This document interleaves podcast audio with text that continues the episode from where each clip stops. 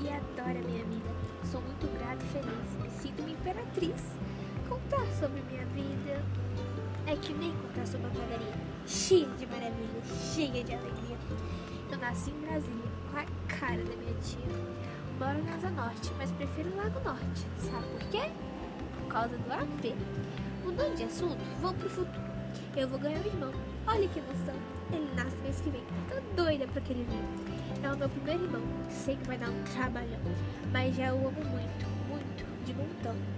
Entrei no Sagrado Coração de Maria por causa da minha família, que correram atrás da bolsa de estudo mais rápido que dar uma volta ao mundo.